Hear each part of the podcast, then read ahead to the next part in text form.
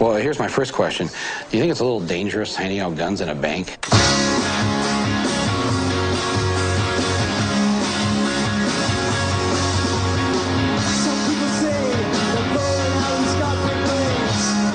Did you know that the only place on American soil with free healthcare is at Guantanamo Bay?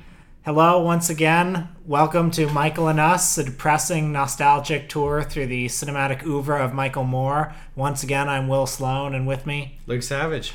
uh, yeah, we this week we return to the Michael Moore universe after three anti-Michael Moore documentaries and one Dinesh D'Souza film. We watched 2007's Sicko. It feels like such a long time since we've actually done kind of what the podcast was set up to do. We've taken so many detours along the way, and uh, It's like coming home again. you know? yeah, here we are. I, I don't know. We could talk a little bit about what's going on in the world. It seems we're Yeah. recording this on Wednesday. You know, we're either days away from Donald Trump dropping out or he won't drop out at all. Yeah, I mean, I feel like we're in this uh, this emotional roller coaster where the news cycle every 48 hours oscillates between Donald Trump is a mortal threat who is definitely going to win the U.S. presidential election to he's a clown and his campaign is falling apart.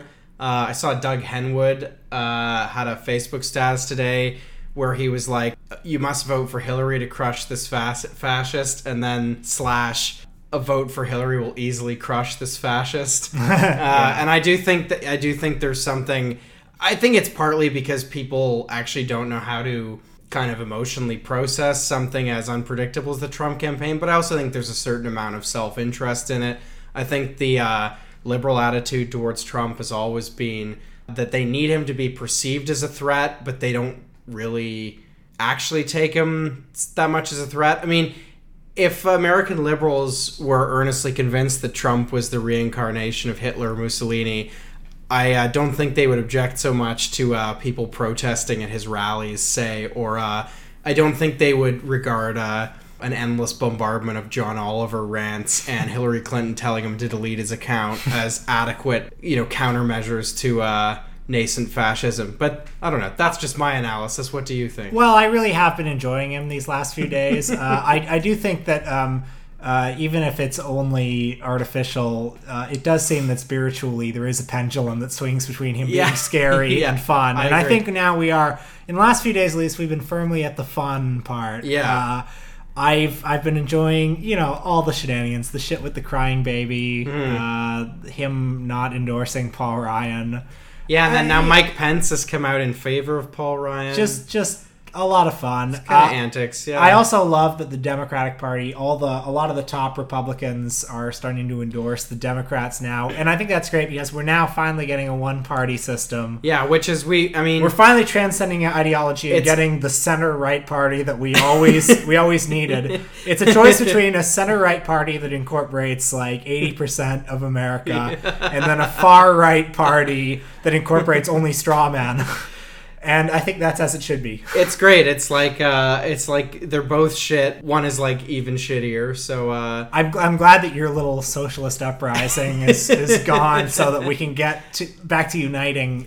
Well, I mean, I'm glad. I mean, I'm glad you brought this up because I just feel like everything that's happened in the last few weeks with the, you know, the DNC basically having a 9/11 night that wouldn't have been out of place at like John McCain's coronation in 2008, with them kind of sounding like conservative circa 2008. I mean, just parroting all the same talking points, and we're all seeing the same thing with. Uh, there's these memes circulating where it's all the billionaires that have endorsed Clinton, sure, yeah. and and this really annoying page called like I'm proud to be a Democrat circulated one today that's like Warren Buffett, Mark Cuban, and some other douche, and it's like these self-made billionaires are backing Hillary. And of course, yeah, like they had they had a, a video at the DNC that was Mitt Romney and a bunch of other people talking about how bad Donald Trump was.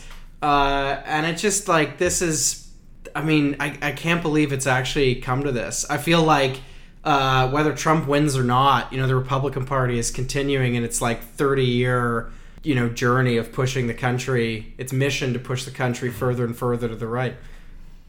Uh, yeah. It sucks. I'm with her. When Michael Moore decided to make a movie on the healthcare industry, top level executives were on the defensive. What were they hiding? That's not on, right? No. Okay. The intent is to maximize profits. If you denied more people health care, you got a bonus. When you don't spend money on somebody, it's a savings to the company. I want America to have the finest health care in the world. Four health care lobbyists for every member of Congress. Here's what it costs to buy these men, and this woman, this guy, and this guy. And the United States slipped to 37 in health care around the world, just slightly ahead of Slovenia. I denied a man a necessary operation and thus caused his death. This secured my reputation and it ensured my continued advancement in the healthcare field. In the world's richest country, I worked three jobs. You worked three jobs? Yes. Uniquely American, isn't it? I mean, that is fantastic. Laughter isn't the best medicine. I get a bill from my insurance company telling me that the ambulance ride wasn't pre approved. I don't know when I was supposed to pre approve it. After I gained consciousness in the car, before I got in the ambulance. It's the only medicine. There was actually one place on American soil that had free universal health care. Which way to Guantanamo Bay? Detainees representing a threat to our national security are given access to top notch medical facilities. Permission to enter. I have three 9 11 rescue workers. They just want some medical attention, the same kind that the evildoers are getting. Hello? Michael Moore's Sicko. But I mean, this, you know, it was funny to watch this film in the context of what's going on now. Because actually, I mean, I, I guess we should say, I mean, I think it's safe to say we enjoyed this movie. Yeah, basically. this is, I think, pretty This- easily the second best movie we've watched Yeah. after Roger and Me. And I would say the first one since Roger and Me where my thumb is turned up. Yeah. I mean, this is. With reservations, of course. Yeah, I mean, my criticisms of this film, such as they are, are just that it's a little too long. Like, it Mhm. ran over just over two hours. Mhm. It, it could have been 40 minutes shorter, maybe. Yeah, but I think uh, structurally, it's a it's a pretty clean three act structure Yep. that that builds in a pretty competent way. That's right, and it's and I think Michael Moore for the first third of the movie admirably stays out of the way, Yeah. and it, it it basically we've complained that all of his stunts in the previous movies, all his little uh, gimmicky bits of performance art haven't worked, and in this one, the movie just. It basically just has one big stunt in the last third that it builds up to, and it's a pretty good one. Yeah. Uh, I mean, this film, I think, is. I mean, he completely. Act one is great because he almost completely stays out of it. We There- should say that the movie is about uh, it, this is Michael Moore's polemic in favor of free universal health care in the U.S. Mhm. Uh, and basically his argument that capitalism has corrupted healthcare Mhm. by being for profit, and Mhm. as a for profit system, you know the the HMOs the big task is t- to treat as few people as possible, and Mhm. that, that it's corrupt to its very soul. Yeah, and I mean the the rhetorical strength of it really comes from him interviewing people who've been affected by the you know pre-Obamacare system in the United States. People with you know, I mean, really, I mean, really horrible stories where people, you know, like there's a woman who uh, her husband is dying of cancer, and there's a bone marrow procedure that can save his life and they uh, the HMO says that it's uh, it's experimental, so they won't pay for it, and then he dies like three weeks later. There's a little girl who is born deaf, and the HMO says they'll only pay to fix her hearing in one ear because two ears would be experimental. And of course, Michael Moore, having approached these people, they're able to shame the HMO into uh, Mhm. into into uh, uh, paying for the procedure. But yeah, I mean these these cases. Uh, I mean, they are they are like really visceral, and some of the stories are so horrible. The irrationality of um, this kind of marketized healthcare is exposed. But really, the thought I had was in the I guess early days of the Obama presidency, in that first summer where there were the protests against when Obama actually was attempting a somewhat ambitious overhaul of the U.S. healthcare system. You remember there were these big. The healthcare was one of the impetuses for the Tea Party and these big rallies where people were bringing guns and Sarah Palin, you know, had her famous line about death panels. And I remember speaking to um, a conservative acqu- acquaintance a few years ago, and I mean, her description of the Canadian healthcare system, which I mean she can't really have used, kind of was in line with this Sarah Palin idea that you know it's overly bureaucratic. It's it's these arbitrary decisions by bureaucrats who are totally unaccountable, and you know they make life or death decisions, and there's no choice. And what Michael Moore really shows in this movie is that's actually what marketized healthcare system is like. You know, there are these shadowy kind of HMO boards of trustees uh, that make decisions. There are these kind of executive figures who's who get bonuses even if they minimize the company's expenses.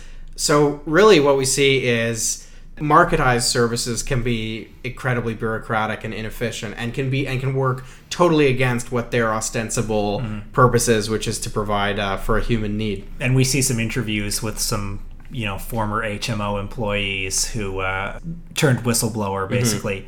Uh, One of the things I also liked about the first act of the movie is we've criticized Michael Moore in the past for basically sort of using the working class people in his movies as sort of props. Right. Uh, but you know, we in this movie we see a 79 year old man who Oh, works yeah. you know works at a grocery store cleaning up spills basically because he that's the only way he can afford the medication that will keep him alive Mhm.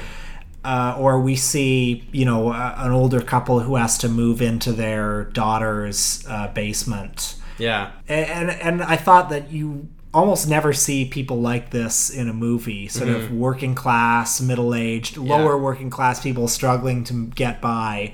Sometimes it's hard to tell how much Michael Moore actually cares about the people that he documents in his Mm. movies but I think I think he does care and I mean, for the most part, I mean, particularly in Act One, these people are speaking for themselves, Mhm. and and their and their voices are really powerful. I mean, that seventy nine year old guy who's working in the supermarket. I mean, you only he's only on camera for maybe two minutes, but you know, this is a guy who's presumably worked all his life, and he's doing you know the kind of job that you know a sixteen year old teenager might have or Mhm. something, and it's it's so degrading. He's cleaning. Uh, he's you see him cleaning like aisle spills. Uh, you see him putting things in the incinerator, and then he's, you know, the guy's seventy nine years old, and the only reason he has this job is just so that he can get so he has the insurance.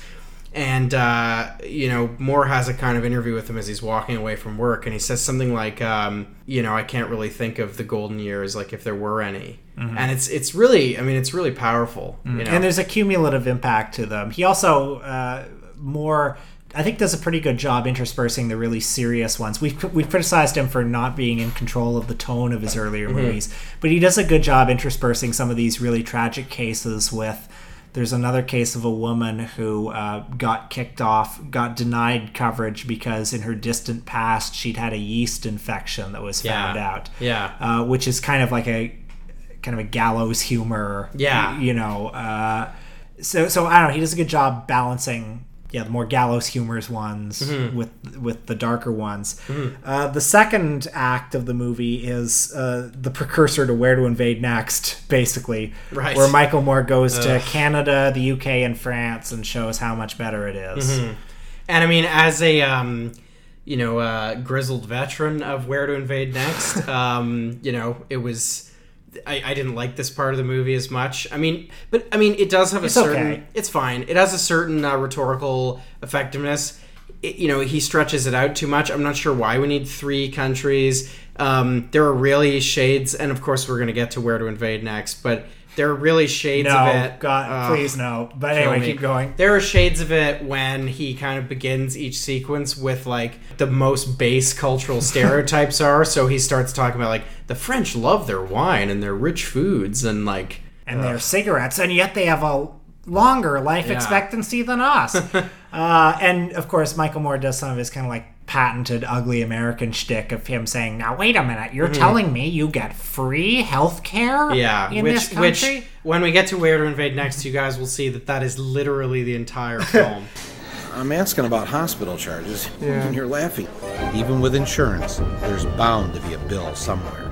What'd they charge you for that baby? No, no, no. Everything's on This is NHS. So, yeah, you know, No, it's you not. don't. It's not America. So uh, this is where people come to pay their bill when they're done staying in the hospital. No, this is the NHS hospital, so you don't pay the bill. Why does it say cashier here if people don't have to pay a bill? Those who have reduced means get their travel expenses reimbursed. So in British hospitals, instead of money going into the cashier's window, money comes out. I kind of admire though that again his his stupid shtick I think is kept relatively proportional in this film. I agree. And I think that uh, you know Michael Moore his pragmatic impulses to make the medicine go down with a spoonful of sugar. I think it basically works in this movie. Yeah. The, the the tragedy and the comedy is pretty much balanced and it doesn't feel jarring when he moves from one to another. Yeah. I would say that using the other countries as a rhetorical tool in the second act of the film, it's maybe effective about 70% of the time. Yeah. There are some other times when we see somebody who we see an American idiot who wanted to visit Abbey Road and Oh and God. walk and walk across it on his hands and he he well, he, he, he, he, he, he saved up all his life, according which it's a life wasted if. Uh, yeah. you know. So we see him try to do his handstand walk across Abbey Road, and he falls and he like dislocates his shoulder. I mean, he hasn't even he hasn't even practiced. He's rubbish Yeah. at doing handstands. And then we uh, we find out that well he was in the UK, so he got his surgery paid for.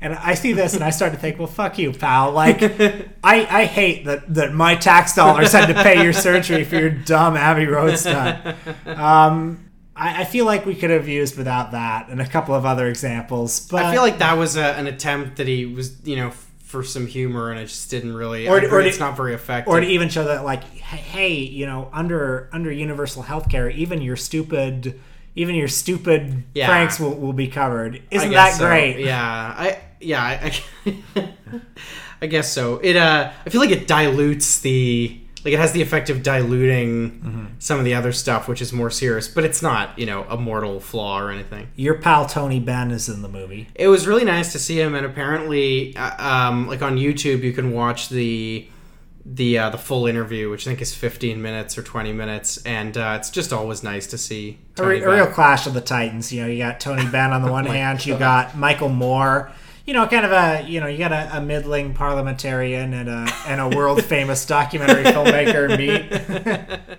When did this whole idea that every British citizen uh, should have a right to health care? Well, if you go back, it all began with democracy. Before we had the vote, all the power was in the hand of rich people. If you had money, you could get health care, education, look after yourself when you were old. And what democracy did was to give the poor the vote, and it moved power from the marketplace to the polling station, from the wallet to the ballot. And what people said was very simple. They said in the 1930s we had mass unemployment, but we don't have unemployment during the war. If you can have full employment by killing Germans, why can't you have full employment by building hospitals, building schools, recruiting nurses, recruiting teachers? If you can find money to kill people, you can find money to help people. Yeah, I mean, it's amazing to see. I mean, it's amazing to see Tony Benn uh, and to hear him, but it's really weird to like have Michael Moore. I feel like it. Like Tony Benn is sort of so eloquent and charismatic, it doesn't even really matter. But just every time the camera like turns to Michael Moore's face, it's just like, ugh. Oh, I want to address before we move on to Act Three. I want to address Michael Moore's appearance in this film. Compared to uh, Fahrenheit 9/11, when I think he was at his most slovenly, this movie sees him really foxing it up. You know, like he's got so so he's still like a little large. Uh, I think it's fair to say, but he- voluptuous. yeah, more to love. Uh, but he, but his his hair, which is is normally quite unruly, is in is pretty trim, and he's got he's clean shaven, and he's got these cool hipster uh, hipster frame glasses, and he's got a a, le- a black leather jacket, Yeah, and which he wears everywhere. yeah, black leather Like jacket. no matter what the country, he's rocking this jacket. And the ball cap that he wears for most of the movie is this red ball cap that I think contrasts really well with the black leather jacket. You're right. He's clearly put some thought into it. Yeah. Um, no, he looks he looks really uh, like slick in this. He movie. looks quite presentable, I think, and Yeah. es- especially compared to Where to Invade Next, where, I mean, if I if I can say so, he's he let himself go a little bit, but we'll Um, get to that. Um, Luke and I have been talking about perhaps doing an episode where all we do is talk about Michael Moore's physical appearance. Uh, well, Just just from it's been a bit of a one-sided discussion. Uh, I think but, we uh, could just go on and on and on about it. There are one or two moments in the film where I think Moore might have like taken the fucking hat off.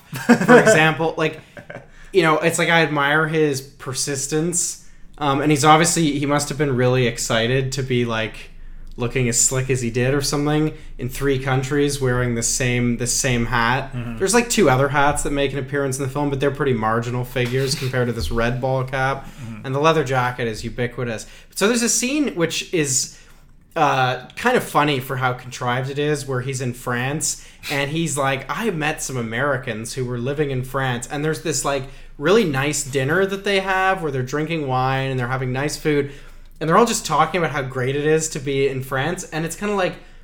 What is this group? Is this Yeah. is this like this is the local chapter of like Americans like abroad who bitch about like this, the, the the inadequacy of public services in their own country. It's like yeah, we get together Tuesdays and Thursdays, and you know, and Mike. Anyway, they're they're having this nice dinner, and Michael Moore doesn't take his hat off, doesn't take his jacket off, and I just think take the hat off. Yeah. Anyway, so fucking rude. You know, like I, I I get it. You're Michael Moore. You you you came out of the womb with that ball cap on, but So we've gotten a little away from the the the, the subject matter of the movie. So tell act- us about Act Three. Act three is where Michael Moore gets to be Michael Moore. Uh, he's been holding it in all this time, but now he's finally going to let his freak flag fly. uh, he uh, he points out that the people who worked at Ground Zero were not government employees and therefore aren't uh, insured under a government policy, and uh, a lot of them are suffering from very bad respiratory illnesses. So, but Michael Moore realized that the one place on American soil where you can have state of the art free healthcare is Guantanamo Bay. So he makes the, I think, kind of clever observation that, well, Al Qaeda terrorists. Uh, get universal health care. They get free health care, but why not the people at Ground Zero? so he takes them out on a boat to Guantanamo Bay to try to get free health care. And this was, if you saw the trailer for this movie, The movie was sold on this. This was the gag that sold you the movie, and Yeah. he stands there with a megaphone and you know is like, "I've got some 9/11, uh, you know, veterans or whatever who need." Uh, it kind of fizzles out after that. But Yeah. I mean, honestly, what else is what's going to happen? But but it, it moves on to uh, since they're at Cuba anyway, they go to Cuba and they get medical treatment at a Havana hospital, Mhm. and and Michael Moore says. I a- we asked for the treatment that they would give a regular person from Cuba, no more, no less. and of course, they get the, the royal treatment. They get the rats. It seems that what really bugged us about Castro was that he overthrew the dictator that we liked and replaced him with a guy we didn't like himself. And so now, after all these years, one thing is clear the Cuban people have free, universal health care. They become known around the world as having not only one of the best healthcare systems, but as being one of the most generous countries in providing doctors and medical equipment to third world countries. In the U.S., healthcare costs run nearly $7,000 per person. But in Cuba, they spend only $251. And yet, the Cubans are able to have a lower infant mortality rate than the United States, a longer average lifespan than the United States. They believe in preventive medicine, and it seems like there's a doctor on every block. Their only sin when it comes to healthcare seems to be that they don't do it for a profit. I remember um, when this movie came out, uh, I had a conservative person as a Facebook friend of mine, Hmm. somebody a few years younger than me.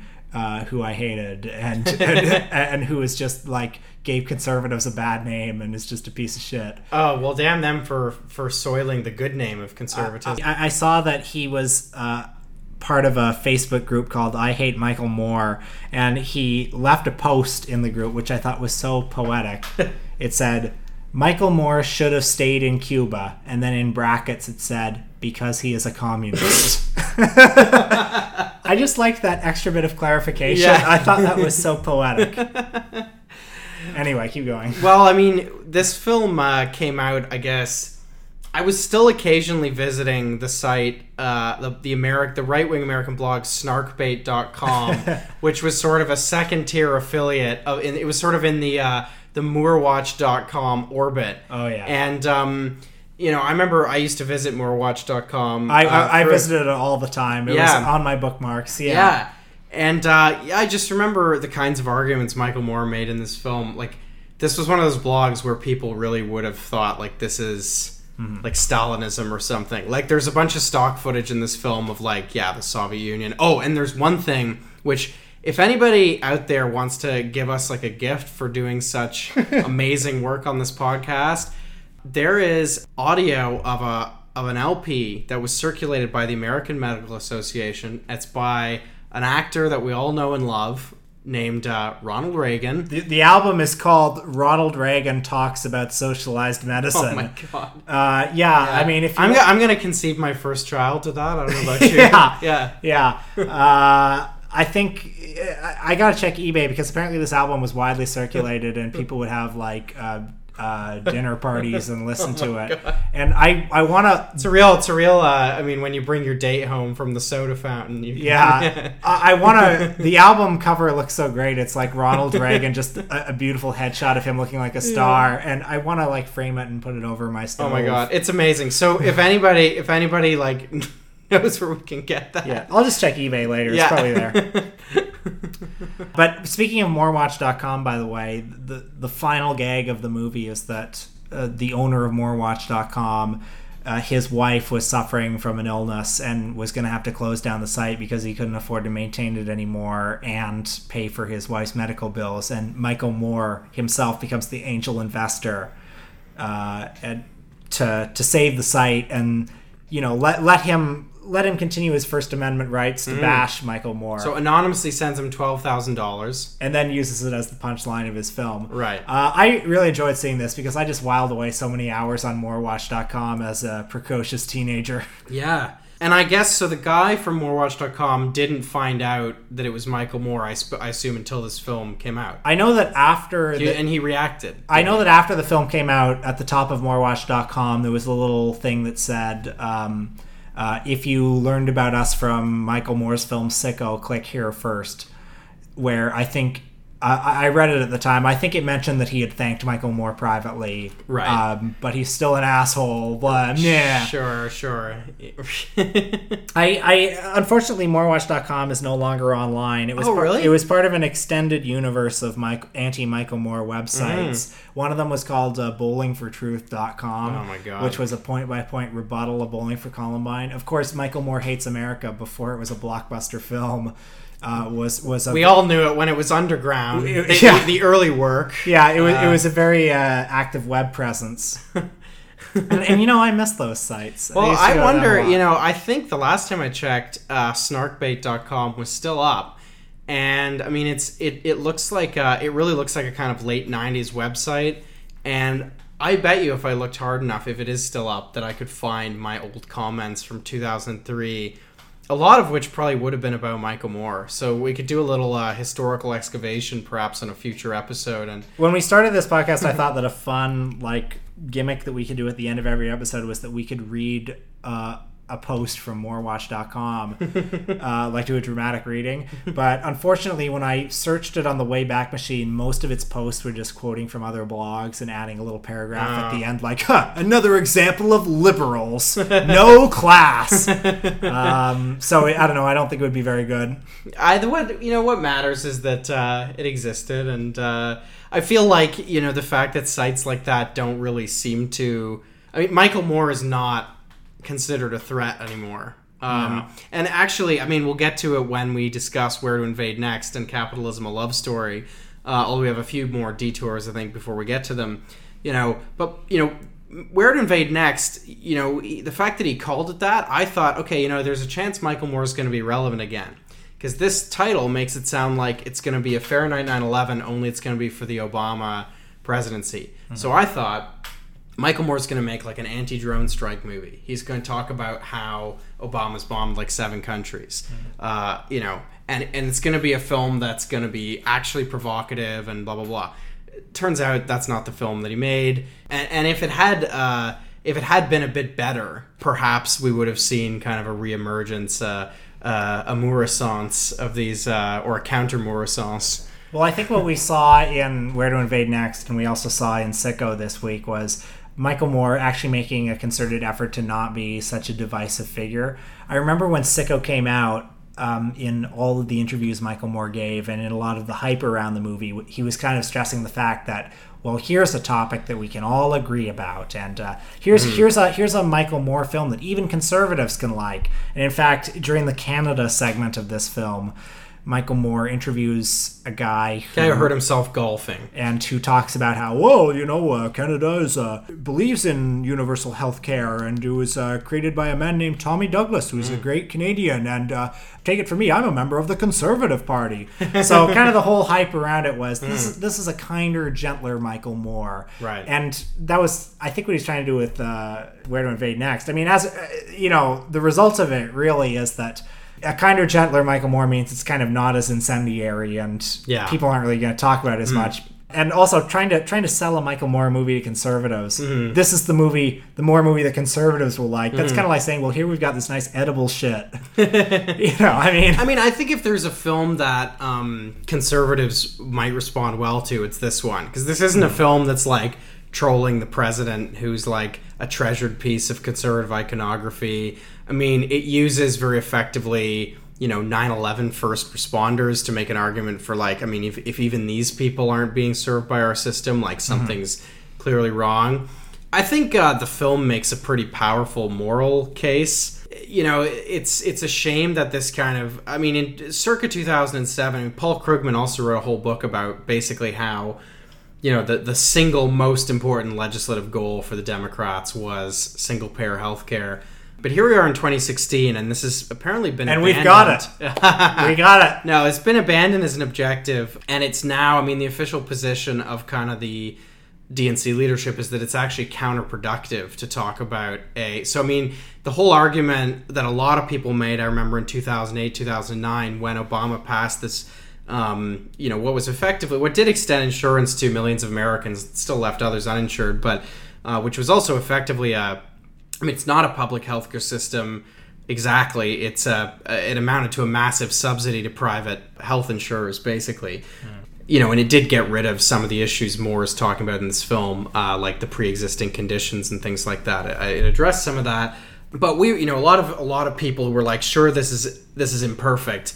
but it's going to create the momentum. Once you have this, then you can move to a single payer healthcare system. But apparently, liberals are against that now. And um, I mean, we're getting pretty far away from the Moore orbit now. But there's a wonderful piece that uh, Seth Ackerman wrote for for Jacobin a couple months ago called "Meet the New Harry and Louise," where he goes through. I mean, just brutally uh, goes through all the things that kind of prominent liberal wonks and pundits um, were writing in kind of you know 2007 2008 about how great single payer healthcare was and now the uh, that they're saying the very opposite in any case it doesn't seem like moore is really uh, as with so many other things doesn't really seem like he's part of the conversation although we should do a future uh, we should do a reading you know he's been you know he was campaigning for bernie obviously and he uh, he recently did a post about on his blog about how donald trump is going to win and I think we should I think we should read from some. Oh yeah, let's do it next week. Yeah, yeah, yeah, Because I don't have it. No, uh, but and next week I think uh, it's time to do an American Carol. Yeah, I've been looking forward to this for a really long time. Um, this is a film I have not seen, which Will has, and which he's only spoken well of. And I actually think now, after our like brief dip back into the earnestness of Michael Moore, I'm ready for some more right wing bullshit. An American you. Carol, uh, just to give you an idea of what we're in store for, is uh, so the Zucker brothers who did Airplane and The Naked Gun, one of them became a 9 11 Republican. and in the waning days of the Bush administration in 2008, oh uh, my God, he, he made uh, an airplane style comedy about Michael Moore featuring all of the right wing celebrities James Woods. Jon Voight, Kelsey Grammer, Kelsey Grammer, oh, amazing, and uh, you know a whole plethora of other people. Um, oh, can't wait! And also Michael Moore or the Moore surrogate is played by Chris Farley's brother, Kevin Farley. Rock bottom. Uh, it's a treat. I love it. I can't wait to see it again. That's great. Well, uh, I think uh, I think we've we've pretty thoroughly covered Sicko. I guess uh, uh, you know, pretty good. Yeah, right? thumbs I up. think Check it out. Is, yeah. You did good, Mike. Yeah. I know you're listening. Um, but uh, so I hope you guys enjoyed this episode and join us next week for an American Carol. It's gonna be fun. Uh, until next time, I was Luke Savage. Now watch this drive.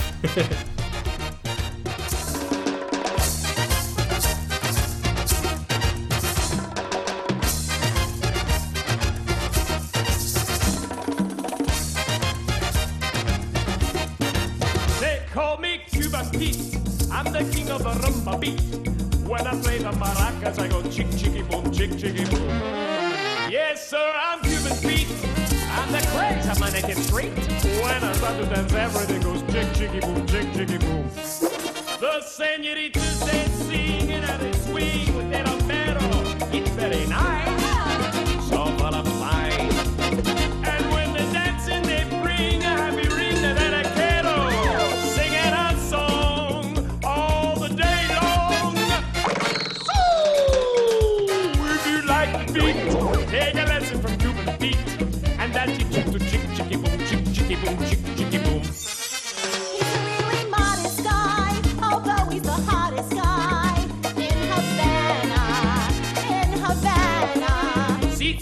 I know that you would like a cheeky booty. It's, it's very nice, so full of spice. You have placed my hand on your hip, and if you will just give me your hand, then we shall try. Just you and I.